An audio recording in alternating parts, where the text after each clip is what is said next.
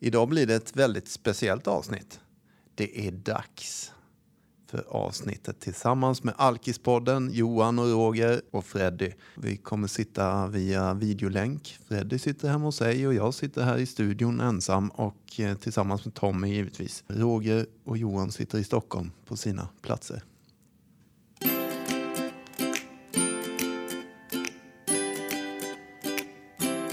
Har du tänkt på att det är bara mitt ansvar hur jag vill må just nu? Och välkomna ska ni vara till ännu ett avsnitt. Jag försöker imitera Freddy. Två fyllon och en sanning!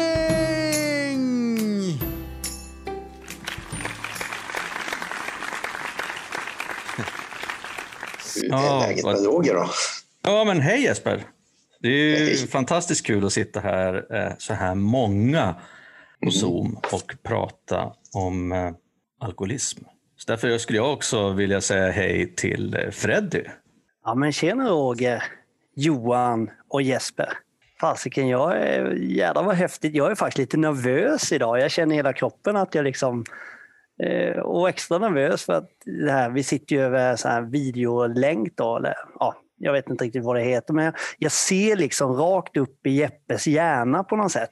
För han har kameran liksom. Så det är skit. Ja, ja men det, det är mysigt Jeppe. Alla eh, får leva med mina näshår här nu ikväll. Ja, det är helt fantastiskt. Nej, men så jag skickar väl över ordet igen till den mest rutinerade av oss som heter Johan. Då.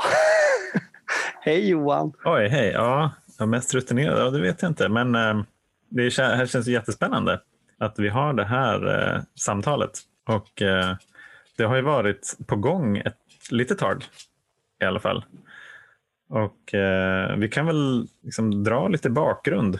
För ni hörde av er till oss här, kommer jag inte riktigt ihåg när det var, men det var efter sommaren va? Det var nog, ja, jag tror att det här var mitt i sommaren kanske. Jag Ja, vet att jag stod och jobbade. Jag hade eh, faktiskt haft det här, det här är, jag vet inte om jag sa det då, men det här är lite resultatet av en stunds meditation. Så är det faktiskt. Och, och jag hade tänkt på Alkispodden, eh, jag vet inte om det var så att vi, ni kommenterade någonting tror jag på våran social eller Instagram eller något sånt där.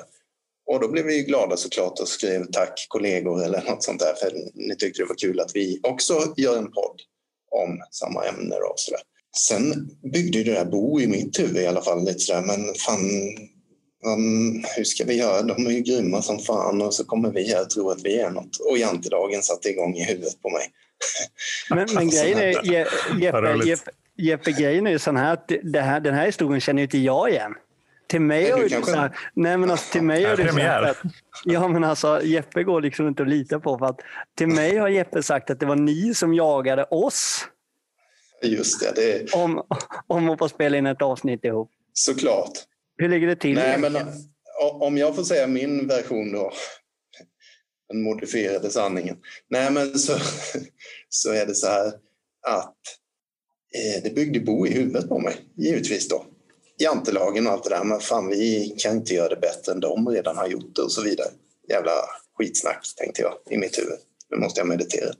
Och inser givetvis efter meditationen, vi ska göra ett avsnitt ihop allihop. Det här om något går ut på att sprida budskapet vidare. Utan att ha frågat er så visste jag att det kommer ni säga ja till och vi brinner för det allihop. Det är för många som lider där ute som inte har hört ett ord fortfarande 2020 sägas om detta. Så då kontaktade jag. Det är ju en eh, grym idé tycker jag och det känns jävligt kul att du sitter här. Men jag tänker så här att om det nu någon som lyssnar på det här som inte vet så tänkte jag vi kunde ju kanske berätta lite grann om vilka vi är och eh, vad vi håller på med. Och eh, då tänker jag att eh, Johan skulle kunna börja lite grann prata om sig och eh, vad Alkispodden håller på med ja alltså det är en väldigt relevant fråga tycker jag. Vad håller Alkispodden på med egentligen? Ja, men Alkispodden var ju frukten av en, en vänskap eh, mellan Johan och Roger som eh, föddes under våren, sommaren 2018. där vi eh, ju hade lärt känna varandra hösten innan och sen så hade vi helt enkelt fört samtal om, om alkoholism i många olika sammanhang och ett av de sammanhangen var eh, tillsammans med våra eh, bättre hälfter som då poängterade att hörni, det här kanske ni skulle göra en podd av. Det är nog fler som behöver höra de här eh, galna samtalen. För att det är ungefär som att vara med på ett möte, att höra er dela om det. Och sen så gick det där ganska snabbt. Vi pratade ihop oss och insåg att vi gillar ju att prata och vi brinner verkligen för att föra budskapet vidare. Vi har fått så oerhört mycket av möten och delningar och eh, vi vet hur viktigt det är med identifikation och hur viktigt det är att inte känna skam kring sjukdomen. Om det är någonting vi kan bidra med så kanske det är att göra en podd. Och vi valde att döpa den till Alkispodden för att alkis är ett sånt där begrepp, ord som innehåller ganska mycket skam. Så att, eh, att ta upp det och lysa lite solljus på det där begreppet och visa att så här, ja, men om, två, om två killar i sina bästa år får vi lära säga fortfarande Roger kan vara alkisar så då kan väl vem som helst vara det och att man kan få ett väldigt fint liv om man är alkoholist och man väljer att eh, ta tag i det. Och att det finns hjälp att få. Det finns en lösning som kan leda till ett liv som är mycket bättre än det man hade kunnat drömma om när man var aktiv. I alla fall så har det varit för oss båda. Det var någonstans startskottet för Alkispodden och i början så tänkte vi att ja, vem är det som orkar lyssna på två medelålders vita män som gaggar om sig själva och alkoholism. Tänkte ja, vi gör väl max 20 avsnitt. Men, eh, men det här är ju någonstans, eh, ja, vi har väl gjort över 110 avsnitt nu och samtalet fortsätter ju. Det är ju helt fantastiskt. Jag menar, dels att vi har någonting att prata om fortfarande Roger och att vi också får besök av, av gäster av olika slag. Både de som är aktiva eller som precis har blivit nyktra eller som är anhöriga eller som har väldigt lång nykterhet. Unga, gamla från all walks of life. Det är liksom också en viktig del där apropå identifikation att vem som helst kan vara alkoholist. Och eh, liksom det är viktigt att, eh, att lyfta det och samtalet är ett väldigt effektivt verktyg att göra det. Så att även fast vi här nu är fyra medelålders vita män så är det inte bara vi som kan vara tillfrisknande alkoholister. Men det känns väldigt fint tycker jag att få träffa två som också brinner för som den lösning som vi har hittat och som, som väljer att dela med sig på samma sätt. Jag tror aldrig att vi kommer ha för mycket samtal om alkoholism. Det, det läget kommer vi nog aldrig komma till, tyvärr ju mer vi kan prata om någonting som är så stigmatiserat och skambelagt, desto bättre. tänker jag. Så att, um, Alkispodden började som ett pågående samtal om alkoholism och det fortsätter som ett pågående samtal om alkoholism. Vad är det jag missat, Roger?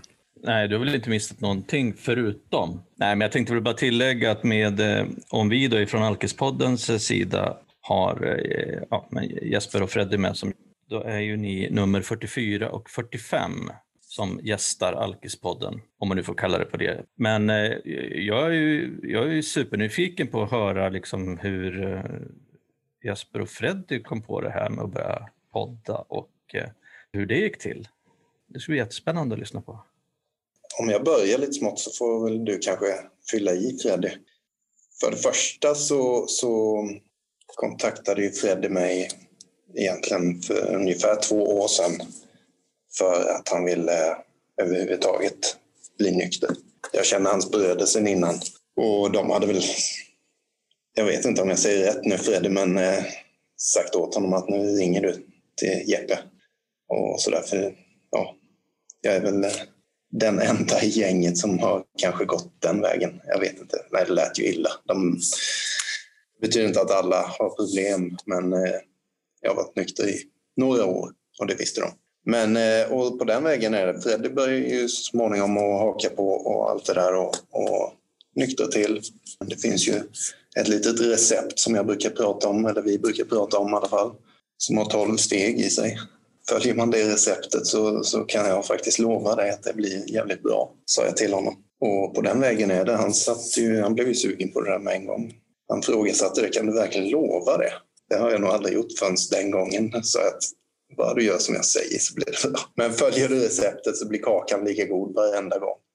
Och den smakar väldigt gott. Det finns till och med något som heter 12 löften. Och så vidare. Sen går ju några månader, jag vet inte, ett halvår eller ett år kanske till och med. Jag minns inte Freddy men Då ringer det i min telefon på jobbet. När Freddy säger du, jag har en idé, ska vi starta en podd? Och jag bara tänkte jag skojar liksom, sådär, men vad ska vi prata om då? Ja men alkoholism såklart. Och jag tänker då, men herregud. Dels tänkte jag, jag visste ju att det redan finns en podd som heter Alkispodden. Jag visste ju också att, eller tänkte, ungefär som ni var inne på det, tror jag, efter 20 avsnitt eller något sa ni något om. Jag minns inte exakt vad ni sa där, men jag tänkte, men vad ska man säga efter 10 avsnitt om det? Det finns inte så mycket mer att säga då. Men eh, det märker vi ju hela tiden att det här samtalet får aldrig sluta. Det är så sjukt många som, som jag sa, man blir chockad ibland. En del har aldrig hört ett ord sägas om det här i, vad ska vi kalla det, sjukdomsbegrepp och sådär. Fortfarande 2020, man blir chockad ibland. Och det är här, här är du på en jävligt intressant punkt tycker jag. Och det, det var ju också en del i att jag kände att när man, när man pratade med folk och även så som jag är, är uppväxt med det här och det har funnits i, i min familj och mitt liv, hela, alltså hela mitt liv så har man alltid haft så jävla mycket förklaringar och man har, man har pratat runt ämnet, man har aldrig velat ta i det och det har funnits så himla mycket om och men och därför och vad. Så att vi sa ju tidigt att det skulle vara en smäll på käften jävla podd. Två fyllon, två fyllon och en sanning ska vara en smäll på käften-podd. Som inte håller på att linda in massa skit. För det är ju det vi alkoholister håller på med hela tiden och ljuger och vrider och vänder och bara sådär. Och vi lurar dem gång på gång tror vi. Sen blev jag nykter och fortsatte lyssna på vridna och vända och ihopsnickrade historier och blev jävligt trött på att bli lurad, medvetet lurad. Jag vet att du ljuger för mig din jävel, men jag vet inte hur jag ska slå dig på käften lösast eller hårdast. Liksom. Och då var det en, en, liksom en och sen har ju vi hört, ja, men, eller i alla fall jag då, som, som egentligen inte har bekräftelsebehov. Eh, nej. nej, men att det är bara för man vill synas och bla bla bla. Det var inte alls så för mig. Däremot så var det så för mig när, när, jag, när jag blev nykter och började må bättre och bättre. Att jag var så jävla rädd för att när kommer bakslaget? När sitter jag i soffan och super igen? När är jag en loser igen? Så jag, jag började liksom, ja men fan jag har mig till tidningen och ser ifall de vill skriva. Jag har mig dit, jag har mig dit. Ja men fan en podd också. För att hela tiden göra det svårare för mig att börja dricka. Jag inser också att fallet blir jäkligt mycket längre eller liksom högre eller djupare om jag tar ett återfall. Men jag får för mig att jag sätter mig själv i en sits av att nej, du har ganska mycket på att förlora på att eh, ta en bira. Och jag kan definitivt inte eh, kanske gå ut i min hemstad och göra det. Så att det var mest det också. För min egen del, såklart, som med allt annat arbete i, i det här fantastiska nya livet, så gör jag det för mig själv. Men jag gör det också för, för att liksom sprida budskapet. Självklart, minst lika mycket. Precis. Det är det. Och, Vad skrattar jag, du åt Jesper? Nej, men det jag är så tänker att, jävla eh, kul? Du kunde ju bara gjort som jag sa så hade det gått bra ändå. Nej. Nej, men alltså alla, jag känner igen mig i det där. Alltså, alla livremmar och säkerhetsbälten och kuddar som jag bara kunde ta i början, det tog jag också. Alltså för att jag ville fan inte tillbaka till den där skiten. Alltså jag, jag sprang från dödens käftar utan att låta för dramatisk. Ja, men det är alltså på riktigt. Det är liv och död. För min del är det det. Och alltså, om det är en eh, tidningsartikel det hänger på eller en podd eller ett tolvstegsprogram eller vad. Alltså jag tog vad fan som helst. En liten sån här fin variant som jag lurade mig själv med på ett jävligt bra sätt som jag tycker att du gjorde där Fredrik kanske, eller alltså att lurade, du lurade in dig själv i att faktiskt börja prata om det här problemet och om lösningen och närma dig den. Det blir man ju så illa tvungen om man ska starta en podd såklart om det. Jag känner mig igen mig i det att jag, när jag var i behandling eller började kanske gå på möt, möten och sådana här bitar, så sa jag det att 50 procent av mig var jävligt tvär alltså, och tjurskallig, grinig och tänker inte göra det här. Ni fattar inte hur jobbigt jag har det och alla de här bitarna. Men då sa jag det att om jag nu ska göra det här, eller jag ska fan bevisa för det, för jag trodde också att alla satt och ljög. De super ju om helgerna och så kommer de tillbaka här på möten uppklädda och fina.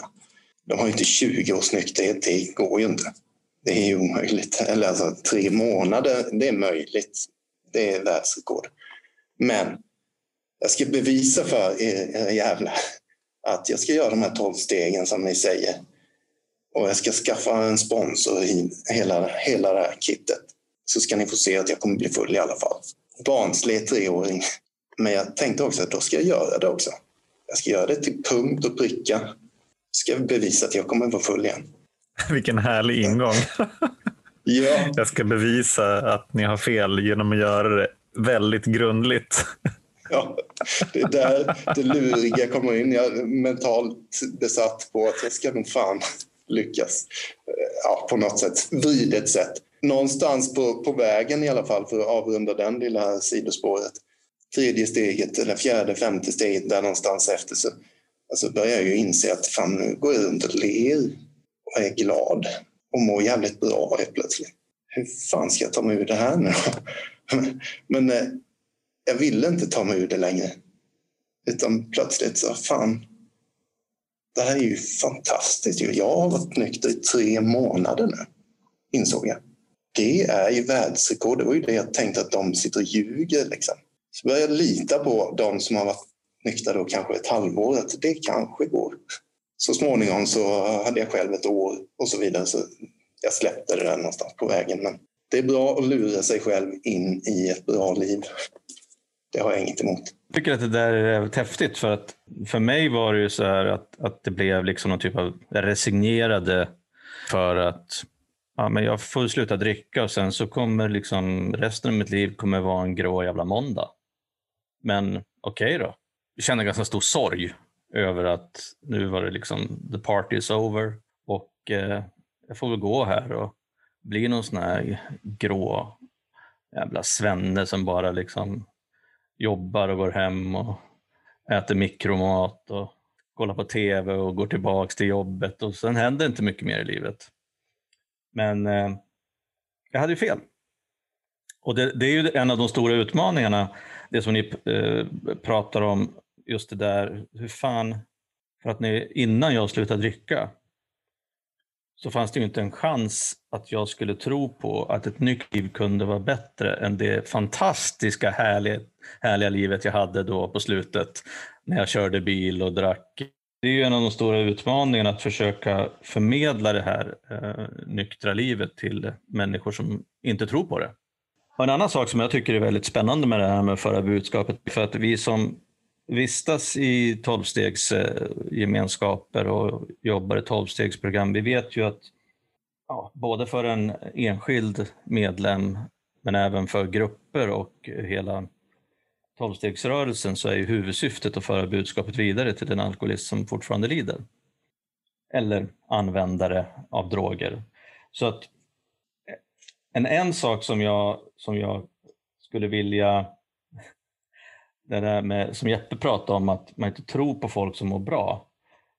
Det är också så, tänker jag, att jag, innan jag började med podden, så var jag ganska alltså, lat och bekväm när det just gällde att föra budskapet vidare. I början av min nykterhet så var jag ute ganska mycket och både gjorde så här samhällsinformation, det vill säga pratade med folk inom yrken som kommer i kontakt med alkoholister och, och drogmissbrukare. Jag var också ute och eh, ja, delade med mig på behandlingshem och så vidare. och så vidare. Men sen så går åren och jag tycker liksom att jag hamnar i någon sån här eh, lunk där allting är bra och livet liksom funkar. Då blir jag lite lat. Då tycker jag plötsligt inte att det är lika roligt eller viktigt eller, eller så här. Jag är inte så desperat så att jag behöver liksom åka ut och träffa människor på behandlingshem. Så då glöm, glömde jag bort det här huvudsyftet, att föra budskapet vidare. Vi hade en diskussion i vår hemmagrupp häromveckan om just om att vi hade lite svårt att få med folk eh, för, som skulle ja, med besöka sjukhus och behandlingshem och liknande. Och då var det en kille som ställde sig upp så här med så här enorm glöd och just pratade om den här, det här huvudsyftet. Att det här är på liv och död, vi måste föra budskapet vidare. Och plötsligt så blev det så att äh, alla vi som var i det där rummet som kände sig lite så bekväma och, och, nöjda med livet, liksom plötsligt fick så här antingen eld i baken eller tillbaks liksom den här glöden i ögonen. ja men fan det är klart att vi måste göra det här, det är det här vi finns till för. Och efter, efter den här diskussionen så, liksom så anmälde sig folk i, liksom i drivor för att åka ut och, liksom och prata. Och jag tänker att jag åtminstone, i min, en av mina liksom karaktärsdefekter, det är att jag är ju ganska lat och ganska bekväm och gör inte mycket förändring kanske förrän det gör tillräckligt ont. Förrän jag är tillräckligt desperat för att behöva göra någonting åt situationen.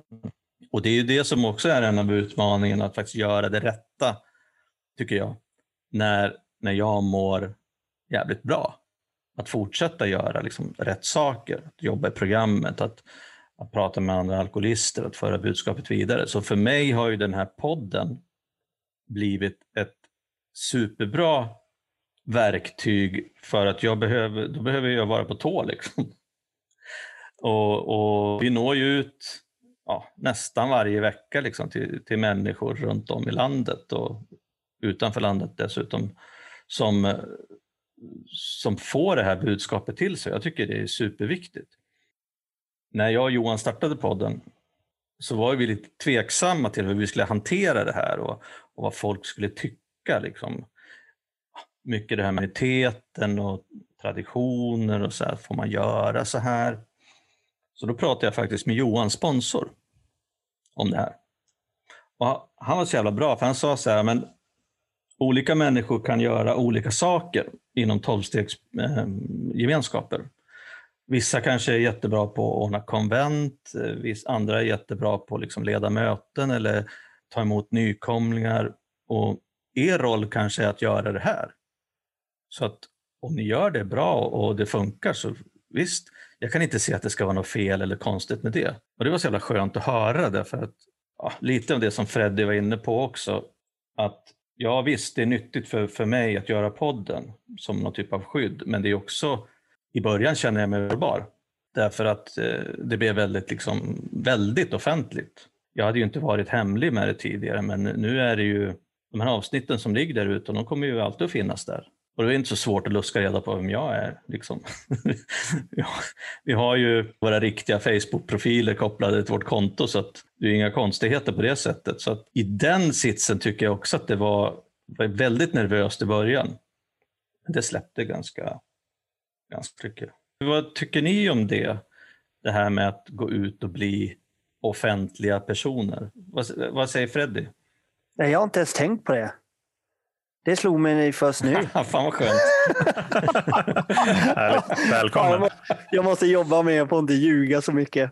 Nej, jag bara skojar. Nej, men jag kommer att tänka på det du säger om liv och död bara lite snabbt. För det, det har dykt upp i, i, i, mitt, i min nykterhet nu efter snart två år. Liksom, att fan, det här är på liv och död. Jeppe, du snackar ofta om det, men jag har inte lika... Jag har inte lika alltså liksom, eh, Alltså på liv och död, vadå liv och död? Jag är 34 år, jag hade väl kunnat supa i många år till. Det var inte på liv och död för mig. Ja, fast jag har fått det, jag har liksom, och det har handlat mycket om i mitt till, tillfrisknande liksom, i, i nykterheten och, och jobba med mig själv och i, i, hela livsfilosofin som jag lever i. Att hitta en förklaring på varje bra citat eller varje bra punchline. Liksom. Att på liv och död handlar inte om för mig att jag kanske dör och ligger sex meter under jord i en kista och alla gråter och saknar mig. När jag dör så dör ju livet runt omkring mig. Det vill säga om jag dricker igen, om jag börjar supa som jag gjorde när, liksom för snart två år sedan, då dör mina relationer till mina barn, eh, relationen till min fru, mitt liv, mitt jobb, eh, mitt företag. Allting dör, det försvinner ifrån mig och jag står tämligen jävligt ensam. Och steget mellan mig och, och parkbänksalkisen är inte långt. Så det är jag tyckte, kul och så tar du upp det också Roger, liksom, på liv och död. Och, ja, det bara känns som att det kom till mig på något sätt för att fylla i det som egentligen var frågan med offentligheten. Nej, men eh, vi, vi har ju aldrig brytt oss om det. Jag hakar på det. Nej, jag säger lite som du Roger, det blir lite kaka på kaka, men vi, också, vi hade också lite sådär eh, huvudvärk över det där. Hur fan ska vi göra med traditioner och, och allt det där och anonymiteten givetvis och så där fanns också en sån fråga. Det, det frågade jag aldrig dig Johan den gången jag kontaktade dig, hur ni har gjort i det. För jag eh, liksom sådär, bara lyssnat lite då och då på er så. Men, men vad ska jag säga om allt det här? Men Nu tog mina ord slut bara för det var ju bra. Ja, men jag, kan väl, jag kan väl haka på där i upprinnelsen, begynnelsen, så var, så var ju det liksom en, en fråga kring anonymitet såklart. Och en av mina, för, förutom min sponsor så har vi också pratat mycket med eh, min terapeut faktiskt. Som, han har varit nykter själv i 25 år också i 12-stegsprogram. Han sa något väldigt klokt tycker jag. Han sa så här, han bara, men, alltså, programmet är anonymt men inte hemligt.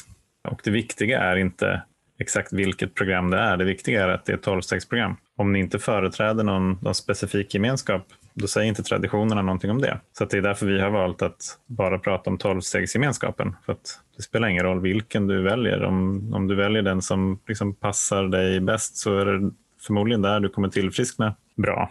Inte sagt att du inte skulle kunna tillfriskna bra i någon annan, men det handlar ju mycket om liksom, var känner man sig som hemma. Inte exakt vilken det är. Så att vi brukar ju rekommendera folk att så här, om du tror att du har ett beroende av något slag, testa att gå på 12-stegsmöte och se vad som händer. Och eh, det kan ju vara liksom, alltså, allt ifrån eh, NA till A till DA till eh, det finns ju liksom en, en uppsjö av olika 12-stegsprogram. Testa den som du tror Ja. passar. Tack för du sa det, för det är precis så vi också har lagt oss då. Eller så att det är givetvis, det här ska spridas ut i hela världen. Lösningen, den ska ju ut. Det är ju värdelöst om någon sitter och inte får den till sig. Alltså så jävla onödigt. Men, eh, och, så därför är vi också rätt noga med det och säger att vi går på tolvstegsmöten. Punkt. Och det funkar för oss. Och precis som du sa det, vad du än vill gå på för visst tolvstegsmöte så är det ju också så att det enda som krävs det är en önskan att sluta med det du håller på med egentligen. Det är väldigt skönt. Som en liten som lite kuriosa så hade ju jag och Roger under de första, jag kommer inte ihåg Roger, men 16-17 avsnitt i alla fall, så pratade vi inte om 12-stegsprogrammet. Utan vi pratade om olika teman, områden i nykterheten. Vi pratade om rädslor och ångest och skam och sårbarhet och från förnekelse till förändring och sådär. Men pratade inte om lösningen specifikt. Och det där blev väldigt svårt efter ett tag, märkte vi. att det var som att så här, prata, om, prata om de här områdena och allt det här fantastiska som vi har fått. Men vi väljer att inte säga liksom, hur vi har fått det. Så det var också som att, så här, att eh, frånhålla eh, de som väljer att lyssna på en podd som heter Alkispodden, vilket man ju gör av flera olika anledningar. Men en av dem kan ju faktiskt vara för att man vill bli nykter. Och sen så delar vi inte med oss om hur vi har blivit nyktra. Precis, det är ju jäkla märkligt. Liksom. Och vi, jag tror vi har fått någon sån fråga också till, skickad till oss. Varför, varför säger ni inte bara rakt ut vart ni går och sådär? Men det, det kommer vi inte göra. Men eh, tolvstegsgemenskap, det räcker gott. Ja, precis. Nej, men exakt. Och i, och I början så pratade vi inte ens om det, utan vi, vi, vi pratade inte om tolvstegsgemenskapen Mm, alls förrän i så här avsnitt 18. Eh, så att, och sen dess så har det varit eh, mycket, mycket lättare såklart. Och mycket sannare. Det var ju väldigt viktigt för oss från början också. Vi, vi skrev ju ett eh, manifest innan vi släppte eh, första avsnittet. Där var det ju väldigt viktigt för oss att betona också att vi företräder ju ingen tolvstegsgemenskap. Vi företräder ingenting än bara oss själva och eh, försöker bara berätta våra egna, och prata om våra egna problem, våra egna lösningar och våra egna tankar. Skrivit eh, större och större och fler och fler sen vi började prata i den här podden. Det, samma gäller ju för oss. Vi har inte gjort något sånt manifest. Jag, jag tänkte precis säga det. Vad, vad har du skrivit i vårt manifest, Jeppe? Ja, det är skrivet i mitt huvud. det, nej, men det är, det är precis samma egentligen. Vi, vi, vi kan säga det i det här avsnittet, rakt ut. Vi företräder aldrig någon gemenskap eller någon sån där grupp eller någonting. Utan vi däremot använder oss av den lösningen och den pratar vi om på vårt sätt, hur det har funkat för oss. Om vi då inte pratar om någon sån eh, grupp eller organisation eller vad det än, förening eller vad den kan kallas då, så skulle jag vilja prata om när jag har så eh, eh, många års nykterhet i samma podd. Trots att liksom den egna dragningskraften till att vilja ha det jag har finns där. För den finns där hos mig när jag ser någon som mår jävligt bra eller när jag, när jag lyssnar på någon som jag får förtroende för att, ah, men fan, det där vill jag ha, jag vill ha det du har. Ge mig det. Och så liksom gör jag allt för att ta reda på vad den personen, människan, har gjort för att få det. Men det jag känner nu, jag har fått lite sådär, eller vi har, liksom, och det har ju ni också på Alkispodden, men det har vi på Två fyllon en sanning med fått liksom väldigt mycket frågor om jag mår så piss nu, jag behöver hjälp nu och bla bla bla. Men jag orkar inte ta ett ansvar till. Jag, jag pallar inte att gå in i fighten av att bli nykter med. Alltså jag, jag pallar inte ha det ansvaret gentemot dig Freddy eller gentemot min fru. Eller, jag orkar inte. Jag har så många andra problem jag måste ta tag i innan. Och då, och då blir man sådär, då, då blir man verkligen så att alltså en smäll på käften hänger ganska nära. Det är som du brukar säga Jeppe, då, liksom att om du plockar bort alkoholen ifrån din problemkorg, om du börjar med den, så ser du snabbt att de andra bekymren som du uppfattar dig ha försvinner lite en efter en. Men de vågar inte riktigt tro på att det finns ett recept. Man vågar inte om det är av rädsla eller något. Jag vet inte vad ni säger liksom om de hör oss och, och, och sådär. Jag inser det är inte lätt att bli nykter, fast det är ju faktiskt lätt. Det är ett enkelt recept. Det är bara att följa det. Men vad, vad säger ni om det? Varför är det, alltså varför är man så jäkla... Nej fan, jag är hellre full, då vet jag vad jag får och då mår jag bra och då är jag kreativ och då bla bla bla bla bla. Ja, fast du kan må jävligt bra nykter också. Jag vet inte, vad, vad säger ni kloka, nyktra pretto-människor? Jag tycker att svaret på den här frågan är ganska enkelt. Det är ju för att man är alkoholist eller narkoman eller beroende av någonting. Det är ju då man intalar sig de här sakerna. Alltså jag tänker på det som Jeppe pratade om att inte, inte jag och kanske inte Johan men, men eh, jag träffar träffat ganska många som i början hade en jävligt avog inställning mot eh, att försöka tillfriskna i någon typ av gemenskap och använda sig av någon typ av program och lämna över sitt liv och till, till en högre makt det är inte många som köper det. Liksom. För då, då måste man vara ganska slagen. Men eh, precis som du säger Freddy så är det ju också så att det är många som också vittnar om att man försökte skylla på allt annat än alkoholen. Men de som då har lyckats sluta dricka har ju då kunnat inse att det var ju som, det var ju som ni sa. Om jag bara tog bort alkoholen så blev livet mycket lättare. Om jag jobbar med mig själv. Jag får för mig att, för det, det, den här, jag pratar faktiskt och frågar, även om jag kanske själv har hyfsat koll på svaret, och skitbra Roger att du sa det, liksom, det kanske är för att du just är alkoholist. Det, liksom, din mentala besatthet, liksom. du lurar dig själv hela, hela tiden. Men det jag vill komma runt är att de här människorna som, och även jag var, där, där jag knöt näven i fickan. Liksom, nu fan ska jag vara nykter en vecka, jag får visa gumman hur duktig jag är och jag har inga problem. Nu ska jag vara nykter. Men jag bara längtade ju efter den där dagen där jag fick kläcka pilsnen och svepa den fort som satan. Mm. Då kunde jag leva på det. Och jag får för mig att det är den nykterheten de jämför med. Och då tror fan att man hellre är full. För det hade jag också varit liksom. Du pratade ju med mig om detta igår också Fredrik, i telefonen faktiskt om just den här personen som kanske det här egentligen handlar om. Där har jag svårt att liksom vara ödmjuk ibland måste jag säga. Jag blir fan förbannad alltså. När man håller på så där, dribblar med sin familj, man dribblar med sitt jobb, man dribblar framförallt med sitt eget liv. Och, och, och påstår att ja, nykterheten, det skulle bara vara ännu ett ansvar på mina axlar. Alltså, fy, förlåt, men jag blir fan förbannad. Alltså. Det är ju egoism i megaportion. Så. Och, och eh, jag, jag, måste säga en sån här punchline här nu då. En typisk som sades till mig ungefär för 16 år sedan när jag var så där obstinat och tjurskallig och att skulle bevisa att det här kommer inte bita på mig. Ni fattar inte hur mycket problem jag har. Jag, jag sa det, jag har liksom hundra problem. Alkohol och droger och det där, det är bara ett av dem var fan ska jag börja liksom? Varpå jag får ett direkt svar på tal av en som har liksom 20-30 års nykterhet. Va? du, du har ett enda problem, sa När du släpper det, då löser de andra 99 sig automatiskt. För det är det problemet som har skapat de andra problemen. Fan vad det gick rakt in i hjärtat på mig den gången. Man kan vända på den och säga så här, ha alkohol eller droger eller spel eller vad det nu är du droger eller håller på med. Har det någon, någonsin lett dig till kärlek, till ett bra jobb? Har det lett dig till ekonomisk trygghet? Har det lett dig till eh, sinnesro? Har det lett dig till någonting bra? Eller fråga dig själv. Liksom. Titta i din backspegel. Vad har, det, vad har det lett till? Viktiga ord att höra ibland. Och jag behövde höra dem själv nu. Jag behövde säga dem också uppenbarligen. Det är inget tufft ansvar alltså. Alltså tack, det är, det är jättespännande tycker jag att prata om det här. Jag och Roger, vi har ju pratat en del i podden om så här, hur, hur kan man förklara för någon som, som inte är alkoholist hur en alkoholist tänker. Alltså det är en helt annan logik som, som, som försiggår där inne.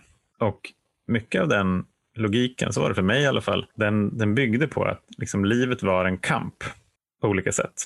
Vare sig det handlade om liksom, kampen att få tillräckligt mycket bekräftelse på jobbet, kampen eh, att få ihop det eh, hemma med relationer och sådär, kampen att få tillräckligt mycket pengar så att jag kan bara känna mig trygg, kampen att eh, ha tillräckligt många vänner så jag inte blir ensam och sen så kampen såklart att försöka i hela det där kämpandet väva in det som gav mig någon respit från den här kampen, det vill säga att dricka.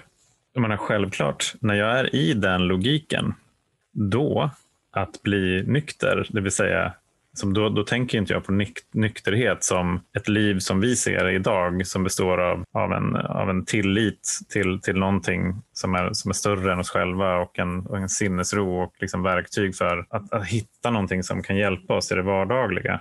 Utan då, då betyder nykterhet för mig liksom det, det pissiga livet som jag hade när det var sober oktober. Alltså det var ju helt vidrigt att jag utifrån liksom den kampen som jag utkämpar på alla de här olika arenorna i livet också skulle ta bort det som, som ger mig någon slags andning. Det är ju helt hål i huvudet. Det är klart att jag inte vill göra det. Och i det där så tänker jag att det är viktigt att påminna mig, oss, om sjukdomsbegreppet. Och när vi säger sjukdomsbegreppet så menar vi att alkoholism består av tre delar. Den fysiska allergin, det vill säga när, när vi dricker, när jag dricker som är alkoholist, då vill jag bara ha mer. Liksom det sätter igång ett, ett mer begär hos mig. Och Sen den andra är den mentala besattheten som vi har nämnt här några gånger. Till exempel när jag inte dricker så tänker jag hela tiden på när får jag dricka nästa gång. Så i princip så, så går mitt liv ut på att antingen vara besatt över när jag får dricka nästa gång. Eller så är jag bakis eller så är jag full. Det är liksom där. Så att eh, livet till slut liksom kretsar kring alkohol så oerhört mycket i mitt tänkande. Och som om det inte var nog, så själva liksom basen i vårt tillstånd, sjukdom, är eh, den andliga bristen. Vi ser det här, det där hålet det där som vi försöker fylla med alla de här sakerna. det är det hålet jag försökte fylla med de här sakerna som var de här andra arenorna där jag kämpade. Som jag försökte fylla det där hålet med bekräftelse på jobbet. Jag försökte fylla det där hålet med eh, tillräckligt många vänner eller med en relation som var bra. Men det gick ju aldrig. Det gick aldrig att göra det. Så att om jag inte tar tag i det så kommer ingenting annat att hjälpa. Så att som tur är så är jag alkoholist. Och så kan jag komma till en tolvstegsgemenskap där jag får verktyg som hjälper mig i en andlig utveckling. Och det är precis det jag behöver. För att råda bot på den andliga bristen så behöver jag ha ett dagligt andligt handlingsprogram. Och det är precis det som vi får. Det är inte så konstigt när jag är i den andra logiken. När jag liksom utkämpar de här kamperna. Och det är det som är så tufft. Jag tänker på både det som, som Freddy började berätta om och det som både och Johan har pratat om, den här kampen. Eller det här. Jag vill kontrollera, att jag vill bestämma, att jag tar ansvar för saker och ting. Och att då få veta eller fatta att det du behöver göra det är att ge upp. Sluta kämpa. Släppa taget. Bara erkänna att du är besegrad. Och det är fan inte så lätt för en sån där människa som jag var. Att sluta liksom hålla fast krampaktigt vid det som jag ville ha. Att sluta försöka bestämma själv över allting. Att faktiskt liksom säga så här att jag, jag har ingen koll. Alltså, jag kan inte dricka. Jag är maktlös. Jag kan inte hantera mitt liv. Att genomgå en sån förändring eller få den insikten utan att veta vad som kommer efter jag har gett upp. Eller utan att tro på, även om någon säger att det kommer bli så jävla bra, utan att veta att det faktiskt kommer bli så.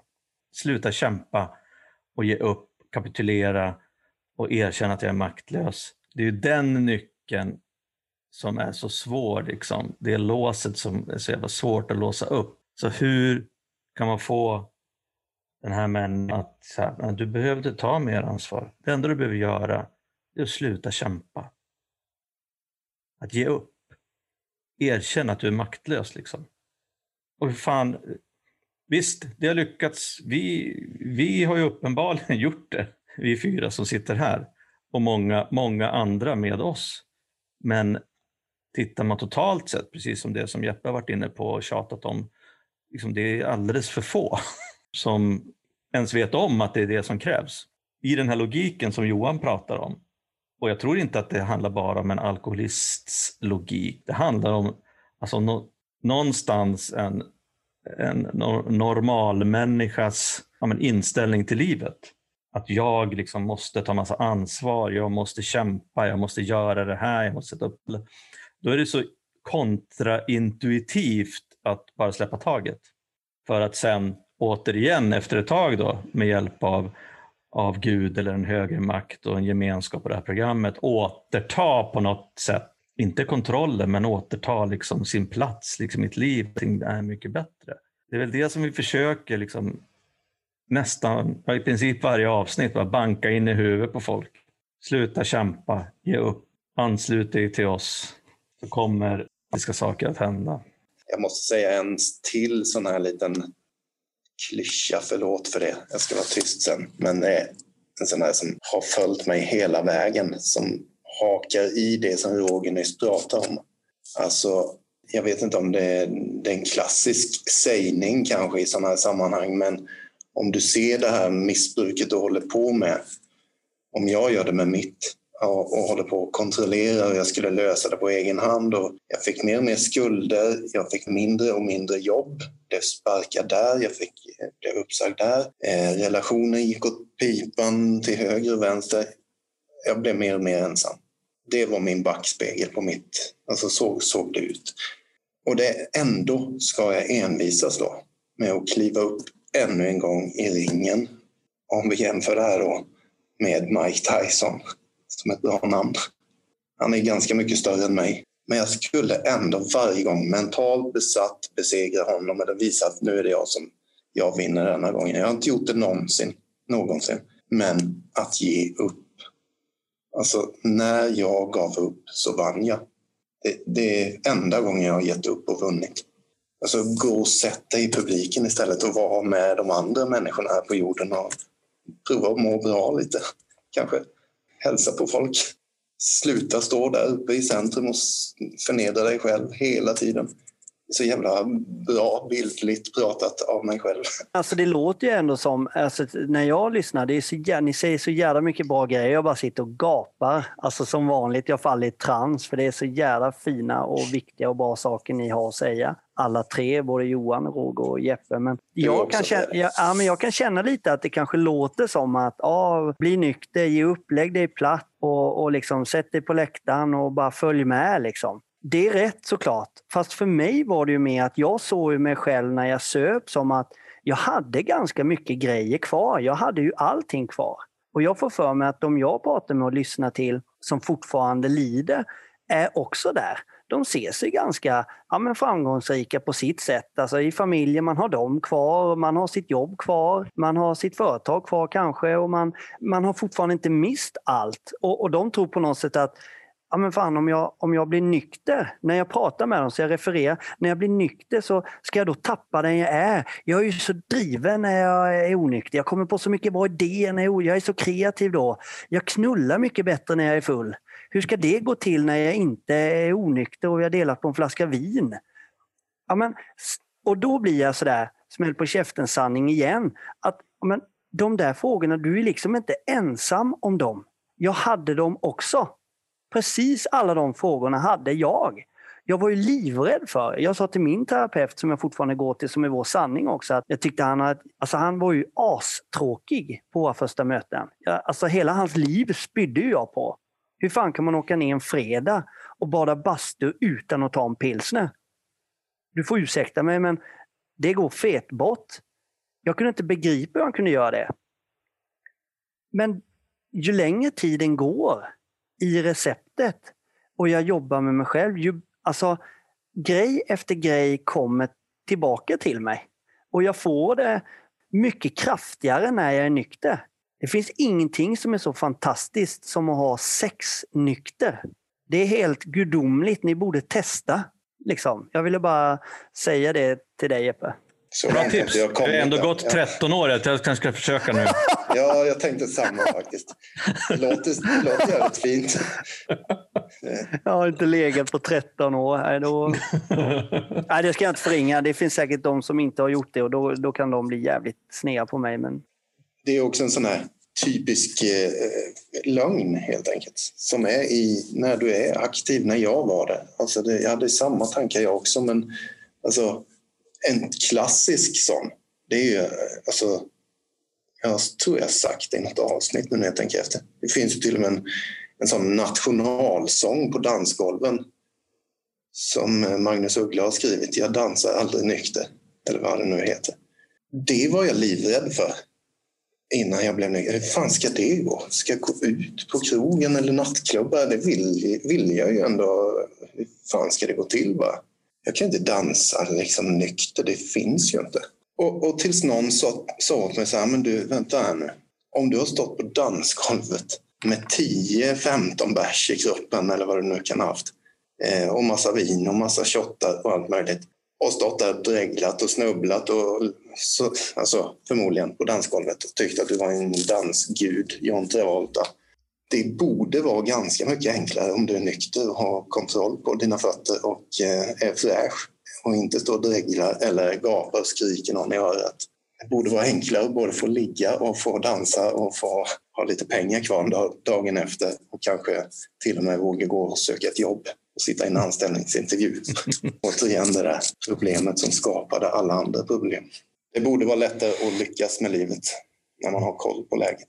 Jag vet ju också att ehm, jag har fortfarande problem med, med att eh, gå upp på ett dansgolv.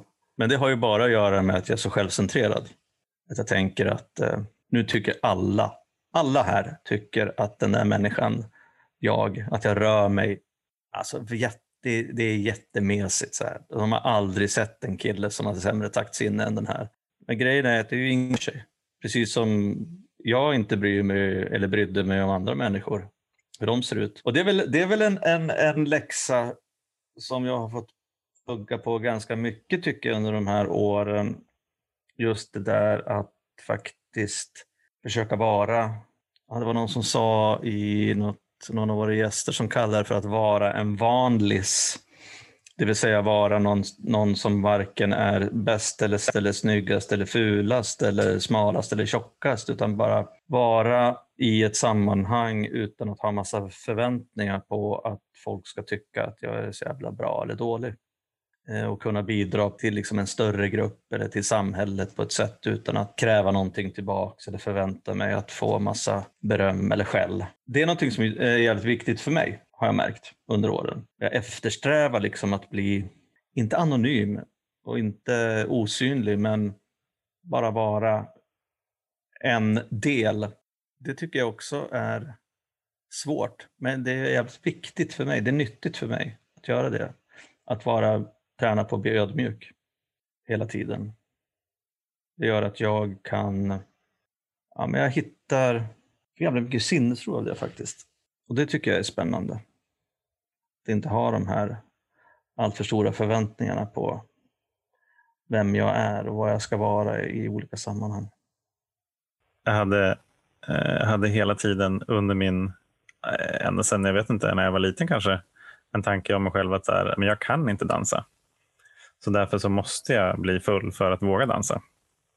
Och vart den där sanningen kommer ifrån, det vet jag inte, men den har varit med mig liksom hela tiden. Och även en bit in i nykterheten. Typ tills jag var så här ett, två år nykter. Så var jag på en festival i Danmark och så stod vi där och så var vi på ett dansgolv och så liksom såg jag där med en kompis och sa jag till honom så här, men jag kan ju inte dansa. Han bara, bara skrattade för han tyckte det var så idiotiskt sagt. Han bara, men det är klart, alla kan ju dansa.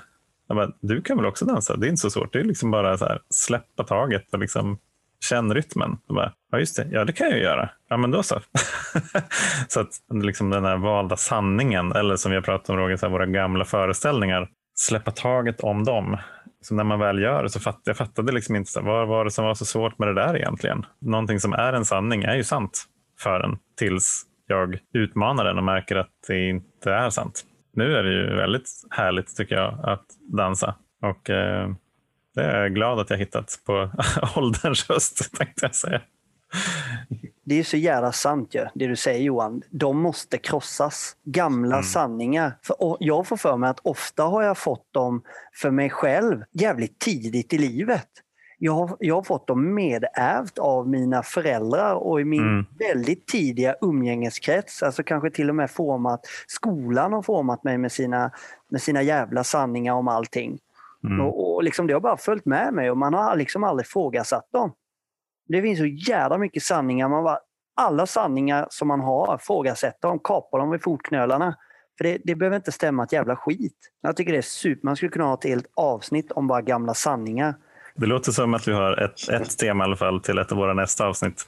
Ja. Sanningar.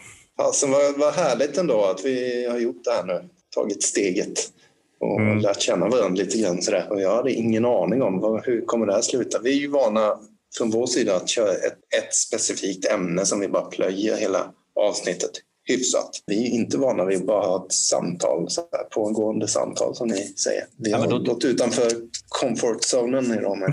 ja, vad skönt. Och då tycker jag att vi avrundar ungefär som vi brukar göra och jag ställer frågan till Freddy. Vad tänker du på? Det är så mycket som snurrar i huvudet, men ska jag välja en sak så eh, sitter jag och tänker på en gammal sanning som stör ihjäl mig. Som jag, eh, jag kan nog inte säga den, för jag, jag håller den för mig. Jag sitter och tänker på en gammal sanning som jag ska döda ikväll. Grattis! Ja, bra. Ja. Vad tänker Johan på då? Ja, men jag tänker på att det är för jävla härligt med samtalet. Att vi, jag menar, vi, vi har pratat, någon, du och jag Jeppe har pratat eh, på telefon ett par gånger. Men bara vetskapen om att det är liksom fyra personer som delar en önskan om att sluta dricka så vet jag att det blir ett bra samtal. Och jag ser jättemycket fram emot att utforska det här samtalet vidare med eh, nya teman, nya infallsvinklar. Det kommer bli eh, riktigt eh, gött, tycker jag. Vi har ju också tänkt oss att vi så småningom ska vi faktiskt upp till Stockholm, jag och Freddy. Så då kommer vi mm. förmodligen ses på något tolvstegsmöte, vem vet? Ja, det får vi göra. Definitivt. Jag vill höra vad Roger tänker på. Jag också. Jag tänker på att um, jag tänker på att det är roligt ändå, eller roligt och roligt, det, det är fascinerande ändå att vi hajar på i de här groparna som ändå är liksom nyckel, nyckelgrejer för, för alkoholismen, det vill säga just den här, den här logiken vi hade förut som många har, eller som aktiva alkoholister fortfarande har, att den är så svår att bryta. Och just det där lite grann att prata om förväntningar på nykterhet och, och sådana grejer. Och jag tycker väl att det är jävligt roligt att, eh, få hitta ett nytt forum också för att föra budskapet vidare. Eller nytt forum, nytt sammanhang. Fyra alkoholister som, som snackar med varandra om vad fan det är vi, vi har varit med om och, och vilken lösning vi har hittat. Det är det jag tänker på. Jeppe då? Jag börjar väl i någon ände här och jag får tacka först och främst för alla fina delningar, höll jag på säga. Men det ni har gett. Det är mycket som snurrar. Det är dels de här sanningarna som vi pratade nu i slutet om. De, får jag nog säga, de sitter i mig också. Det finns säkert massa sanningar som jag fortfarande inte har eh, undersökt. Som jag, jag gillar sånt. Alltså jag går nästan igång på det. Kickar nästan på det. Alltså gå mot massa rädslor, gå mot massa falska sanningar och som det Men jag tänker också mycket på just det här att vi har sagt det i något avsnitt, eller jag vet att vi har det, men återigen den här backspegeln, den, är, den har dykt upp mycket ikväll. Till er som står där och kämpar och livet är en kamp och hela den där biten. Livet måste inte vara en kamp. Jag trodde att det var tvunget att det är en kamp. Det är jobbigt att leva och allt det där. Och det kan vara jobbigt vissa dagar. Det är en helt annan grej.